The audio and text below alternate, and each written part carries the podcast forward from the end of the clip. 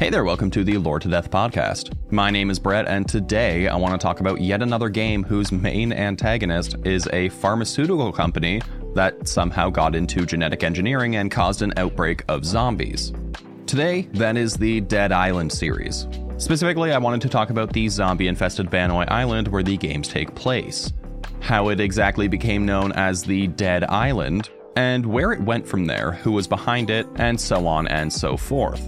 Now, I want to preface that I haven't played Dead Island past the first one, and honestly, I was shocked to find out that there are several games. I thought there was only the two. So reading up on these games was actually quite fascinating, and it might actually entice me to go back and play them.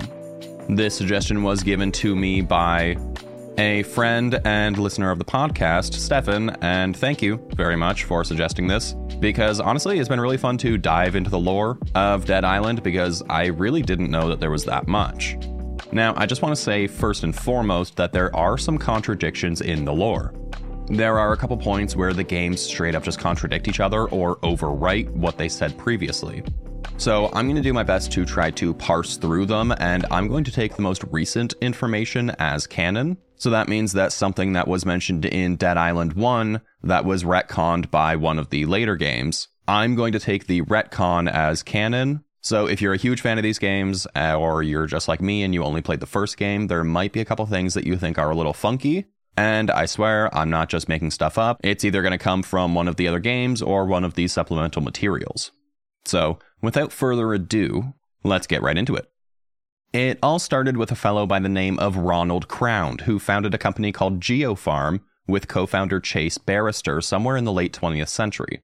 It's not specifically mentioned when the company was founded, but given the commercial success of the company, along with some other dates that we'll get to in a bit, I can assume that GeoPharm was founded somewhere in the late 70s, possibly in the early 80s. But it could have been before that, and it could have been after that, honestly, but there's no concrete dates there, so that's what we're going with. Ronald and Chase started GeoPharm with the noble intention of curing diseases, as they all tend to start out as. Together, they built their first laboratory in San Francisco before moving to the Banoi Archipelago to establish the next several labs. The move from San Francisco to the Banoi Island was likely because of their shady practices. While Ronald and Chase had initially set themselves up on a moral high ground, Ronald himself put their practice as a means to an end, a necessary evil to cure disease, which involved plenty of unsanctioned animal testing. We know this from various animal cages being mentioned in the book, as well as from the main game where West mentions that their previous lab was firebombed by animal rights activists, which was a constant problem for them among their other labs. One of the survivors in Escape Dead Island, Cliff Callow, was only ever on the island to investigate the shady practices of GeoPharm after he was disgraced by his family. However, the corporation didn't start out like that. Like I mentioned, it was a means to an end.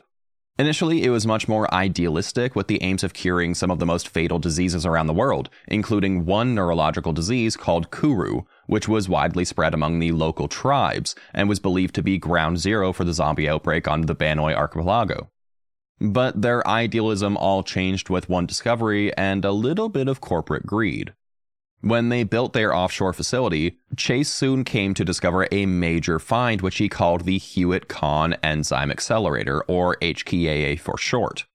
I'm just going to call this the HKEA because it's a lot easier than saying HKEA, and with how fast I talk, I'm just going to stumble over my words entirely, always. So, HKEA is actually a virus that was developed to combat the Kuru virus and is capable of being programmed to express proteins as desired, similar to a modern RNA vaccine.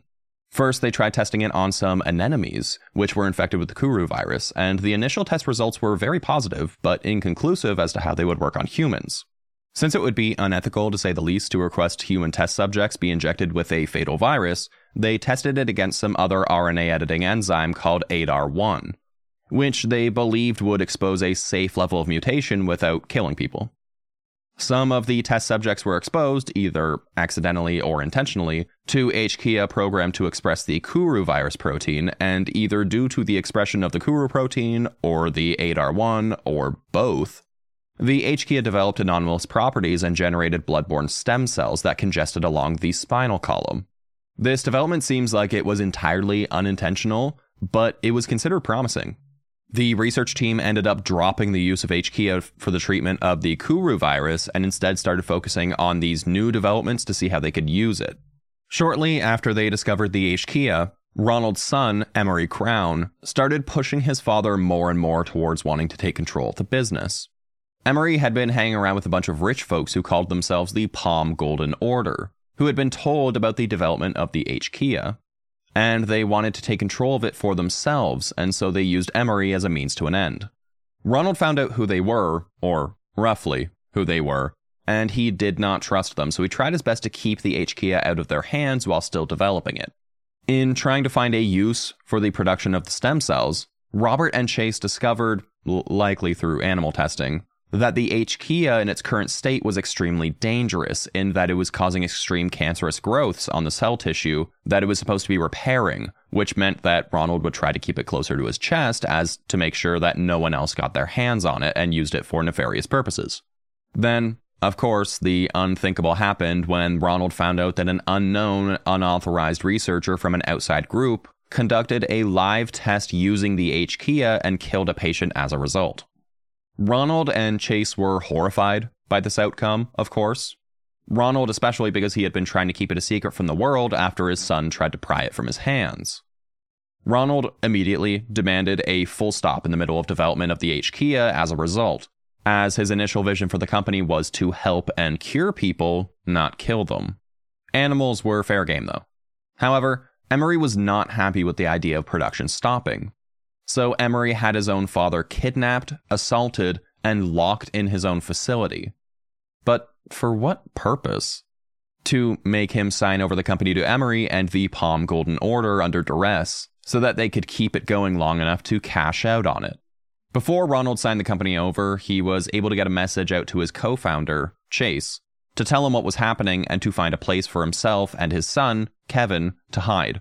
Unfortunately, Emery was way ahead of them both, and Chase was made an example of. We don't know what this means exactly, but there's no record of him after this point, so we can assume that he was killed. Kevin Barrister, his son, harbored a hatred towards Emery for the disappearance of his father, and rightfully so. Kevin turned to criminal activities that made use of the computer and other technological skills that he learned over his time working with his father at GeoPharm. He ended up working for the criminal underworld and eventually terrorist organizations under the moniker Karen. Karen, for those who don't know, was the ferryman in Greek mythology that transported the dead across the river Archaron to the underworld in exchange for souls. If you played Hades, then you might also remember Karen. Seeing as all this work he did was to avenge his family, I think it's a clever little name, if not a little too on the nose. Because his entire thing was that he was going to be the ferryman that was going to bring the people who killed his father across the river into the afterlife. Poetic, but a little villainous. All of this work, however, wasn't just to cause aimless destruction, but to gain enough notoriety that eventually Kevin would be contacted and hired by the Consortium, which was the company who oversaw the work of the Palm Golden Order, bringing his plan to full circle. But what did the Consortium and the Palm Golden Order want with the HK1 and GeoPharm? And what was Kevin's plan to be hired and somehow overthrow them? Well, GeoPharm was made on the premise of curing diseases and ailments, but the Consortium wanted to do the reverse, create diseases that could be weaponized and sold to the highest bidder. On a whole, that wasn't their only goal, as it seems like they had their hands in just about anything. But it seems that's what they wanted GeoPharm for in particular. The company, if you can call it that, the Consortium, didn't technically exist for legal purposes, but was rather an idea that was controlled by a few wealthy folks who would take interest in a company and find a way to sleuth their way into it and use it for their own purposes.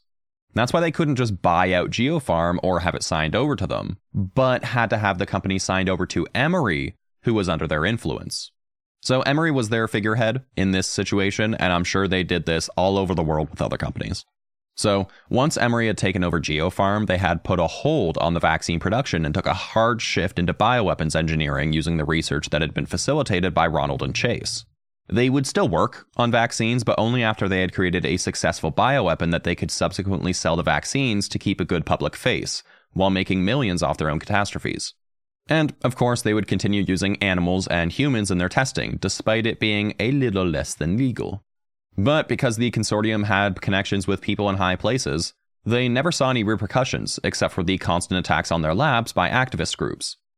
This is likely the reason that most of their labs were built in either offshore or in secluded locations, to keep away from prying eyes and public media. An indefinite amount of time later, Ronald Crown, the founder of GeoPharm, passed away. Once again, there's no definite timeline of events. The only actual date I could find is that it was supposedly Ronald passed away in 1997, but I, for the life of me, can't find the source on that. It was mentioned in one of the wiki pages, but literally nowhere else. So take that with a grain of salt, because it doesn't seem like there's anything concrete here unless I'm missing something. I spent way too much time trying to find this out and turned up nothing. But assuming that it was somewhere in the late 90s, that kind of makes sense. The active theory surrounding his death is that he couldn't stand to see what had been made of his life's work. Seeing his research that was supposed to help people, used as a means to make bioweapons for profit, filled him with a deep grief. And he passed away due to a lack of a will to live. So the consortium, in full control of GeoPharm, began reverse engineering the research on the Kuru virus to weaponize it. They eagerly began research on this project after initial polling suggested that it could have a profit margin in the billions by selling to their employers and military organizations around the world. And this is where most of the aforementioned human testing came into play in their labs on the Banoi Archipelago. The tribespeople that had the Kuru virus went from being test subjects for a cure for their afflictions to being patient zero for a more aggressive, weaponized version of the plague. And because they were a small tribe in the middle of nowhere, no one really noticed them going missing. Eventually, the researchers discovered that the Kuru virus seems to have mutated to a more deadly virus than they had seen before. They dubbed this pathogen HK, which consisted of a stronger and faster variant of the Kuru virus, HIV, and other diseases combined and mutated together over the course of many years unchecked. They theorized that this disease was able to evolve to such a deadly state because of the cannibalistic nature of the tribes, which was brought upon by the original Kuru virus. Pathogen HK very quickly infected and effectively killed any humanity in the host, leaving only their most primitive functions alive. The host would become highly aggressive and was prone to attacking anything in its vicinity, devouring their prey as they killed, which would only spread the disease further. However, they found that in certain cases, the host would be entirely asymptomatic and could transmit the disease through bodily fluids such as blood and saliva, which meant that they could easily infect a great population in a matter of minutes under the right circumstances. The consortium was enthralled by this idea. They could infect one or a few people and basically kill a population in the blink of an eye. An international team was assembled to carry out experiments where they would try to isolate the stable version of the pathogen to be weaponized. This quickly became their top priority, and they created many different versions of the pathogen to be tested in what were supposed to be isolated groups for effectiveness across the archipelago. It was key that the virus stayed on the island for the time being, so that the worst case scenario was that they lost control of one of the islands instead of an entire nation. So they began introducing the pathogen into tribal groups on the island to see the ramifications under a smaller scale. In tandem with the bioweapon, they needed to make sure that they had a vaccine in their back pocket before sending it out in the world. They would slowly try to introduce a vaccine into their test groups and learned that a small group of individuals, all with O negative blood type, seemed to be immune to the virus and deemed that that was the key to developing a vaccine. Then, in typical Bond villain style, they used their immense resources to scan a multinational blood drive under a variety of monikers to find unwitting test subjects that they would invite to the resort on the island. 9 people in total were ultimately selected and then contacted by way of inviting them for a free, all-inclusive 2-week stay on the island that they won in a random sweepstakes draw. They were chosen not just because they had the right blood type, but because they had a history of healthy, resistant immune systems and fit the demographic of being young, healthy, and physically fit. This was so that the test subjects would be able to fight back against the infected and follow the trail created by the consortium and their agents back to the labs on the island. In these labs, they would basically trick them into giving them their blood so that they could use that to make a vaccine. The owner of said resort, Kenneth Ballard, often used his resort for illegal activities, assuming drug trafficking and the like. And so the consortium was able to pay him out to receive the test subjects and make them feel like they really won a free trip. One of the agents that the consortium hired was none other than Kevin Karen Bannister, who had recently come under their employ as a tech whiz and hacker. They also had a GeoPharm scientist by the name of Dr. Robert West, who I mentioned very briefly before, who would be planted at the lab and lure the subjects there so that he could gather their blood and use it to develop a vaccine. Now, here is where I have a major complaint. And yes, there have been plenty of things wrong with the story up to this point, but here's my tipping point. The consortium is large enough to have dealings with governments, militaries, and PMC groups, but for some reason they felt the need to make this huge song and dance routine to get blood from 9 people in the hopes of creating a vaccine. I feel like with the depth of their influence, they could have had these people abducted in their homes or roofied at nightclubs in order to get their blood, but no. They had to fly them out to an island where they would be potentially killed by a bunch of ravenous, diseased tribespeople so that they could give their blood willingly to a lab rat under the assumption that they even get to the lab in the first place. Like I said before, this is Bond villain behavior. And that wasn't just a turn of phrase. This is actually the most roundabout song and dance that I could possibly think of. But I digress. With Kevin, or Karen, in their employ, they figured that they would have complete surveillance on the island as a way to lure the subjects to the lab with his skills. Little did they know, Kevin had plans of his own to release the disease into the world as a sort of twisted plan to get revenge for his father's death at the hands of the Palm Golden Order, as mentioned before. His plan was that he would find a way to incapacitate or hold the subjects hostage, and once he had destroyed those who were responsible for his father's death with the bioweapon, he would auction the survivors off to the highest bidder for them to create a vaccine. That way, he would have a massive wealth and the satisfaction that his family had been avenged. And speaking of Bond villains, yeesh. At this point, I'm just going to refer to Kevin as Karen because he clearly wasn't himself past this. He was in his villain era. Full stop. By the time that the test subjects were en route to the resort, the island had essentially been lost. Whether it was by design or not, I think that what they'd intended had gone a little out of control. It was no longer just the tribes that were infected on the island, but thousands of tourists, resort employees, and other island residents that had been essentially turned into zombies. Most people who were alive resorted to vandalism, taking out the authorities while becoming the scum of the earth raiders, stealing everything they could get their hands on and killing anyone who got in their way. This is where the first Dead Island game starts. The island was basically set on fire, and that did not go unnoticed. Remember that just because the Consortium and GeoPharm had plenty of going-ons in the island doesn't mean that they owned it. The Banoi Island Defense Force was a military force on the island that acted as an extension of the police force, but obviously a little more extreme. Their leader was a Colonel Ryder White, who made the events of the island known on a global scale. Instilling fear and panic about a zombie outbreak worldwide, Ryder called for a nuclear strike on Banoi if the situation continued to worsen. So I guess this little private police force had control of nuclear weapons, and I don't know why. Of course, the consortium just couldn't have all of their research wiped away in a blaze of glory before they could sell the virus to the world, so they had their agents investigate Ryder and attempted to blackmail him in a live interview, using photos of the island residents and asking if he would be willing to personally execute them by way of nuclear strike. One of the photos that was presented to him was his wife. And they saw a moment of weakness where they knew that he wouldn't call the strike if it meant killing his wife. In the meantime, they had a plan to infect his wife so that they would be able to stall and have reason to finish the bioweapon along with the vaccine so that if he did blow up the island, they would still have their research. Ultimately, it worked. Ryder did everything that he could to make sure that his vaccine got developed once he learned that his wife had been turned. Ultimately, Karen didn't want the vaccine to be developed before he could unleash the virus on the world, so he did a number of impersonations of Ryder to guide the surviving test subjects to the GeoPharm lab, where they would meet with Dr. West to work on a vaccine and bioweapon simultaneously. While the survivors had unknowingly helped them finish work on the mutagen with the use of pathogen HK's patient zero, Yerima, Karen unlocked some infected test subjects' cages to kill Dr. West and his associates before they could create the vaccine. Karen, then, still impersonating Ryder, led the survivors to a mutagen lab where they would obtain the virus, but lied and told them it was the vaccine instead. They were to grab the bioweapon and deliver it right to him and escape the island together. There's a lot that happens here, and I'm going to do my best to TLDR it.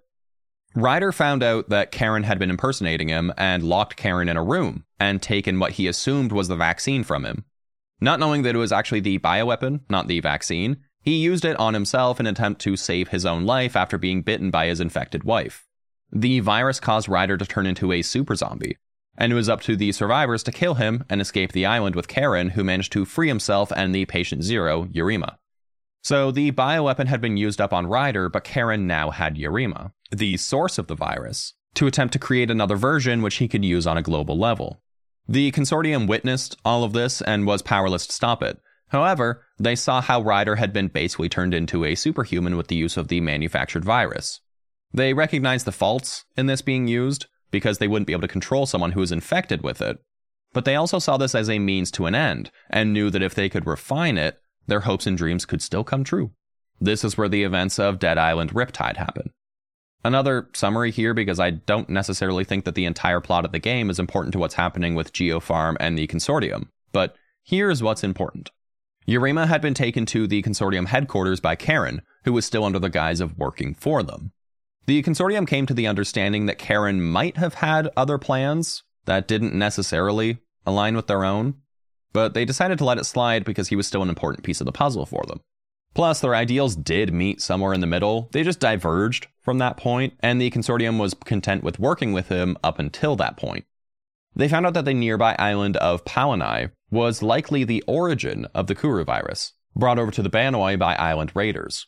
And it turned out, during World War II, the Japanese found out about it and had done some experiments of their own, similar to the Consortium. So they were able to use some of their research to better develop the Kuru virus into a bioweapon.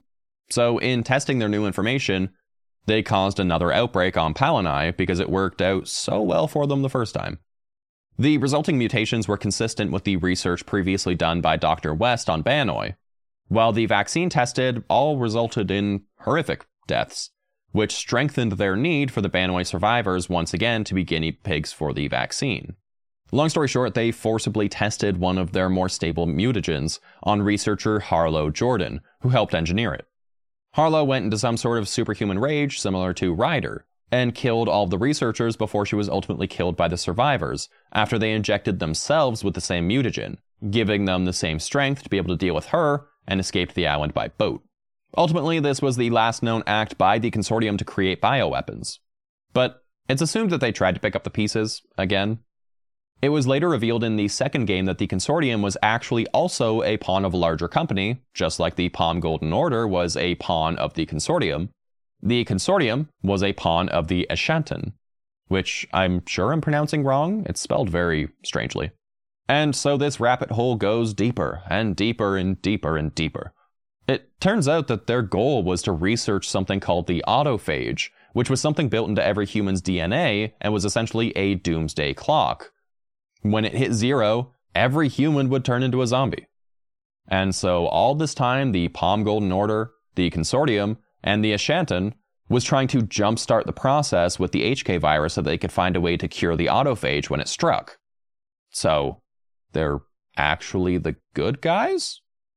I guess similarly to Robert's own confessions about his company that it was just a means to an end and a necessary evil, I guess so were they? Eventually, another prototype of the HK1 virus was able to cause a much larger outbreak in Los Angeles, to eventually find the ultimate cure that would save everyone on Earth from turning into a zombie. So basically, kill a few million to save a few billion. In the end, Emery died before the events of the Escape Dead Island game, as far as I can find. When? No one knows. Karen, as far as we know, is still alive and working for the Consortium. He still hasn't gotten revenge yet, so he's still hanging on. I'm assuming that they'll probably wrap up his story in maybe another sequel or another book or something else because there are a lot of loose ends here, but I might be the only one in the world who cares about it. And, well, that's about it. So ultimately it became much more than just GeoPharm and turned out to be a whole conspiracy and how it was all for the greater good, but it all had its roots in GeoPharm, having come up with the original HK virus. So we can just blame them and call it a day, I think. But what do you think? Do you think that if Emery wasn't such a piece of human garbage that GeoPharm would have been able to do some good in the world? Or do you think that the Palm Golden Order and the Consortium would have found a way to exploit them regardless? You can find us online at Lore to Death on your favorite social media or podcast websites. If you have any questions or suggestions for topics, please send me a message wherever you can find me or at loretodeath@gmail.com. I would love to hear from you. And once again, thank you to Stefan for suggesting this episode. That's something that I didn't know a whole ton about, but now I'm glad I know. And if I go back and replay the games, I'll have a little bit of foreknowledge, which is kind of cool. And remember, if someone is offering you fame and fortune for selling out your family, they probably aren't your friends. A few $1 billion can get you a lot, but it can't get you the secret meatloaf family recipe that your grandma's been holding to her chest. You know, you gots to get that meatloaf, baby. And I'll lure you to death in the next one. See ya.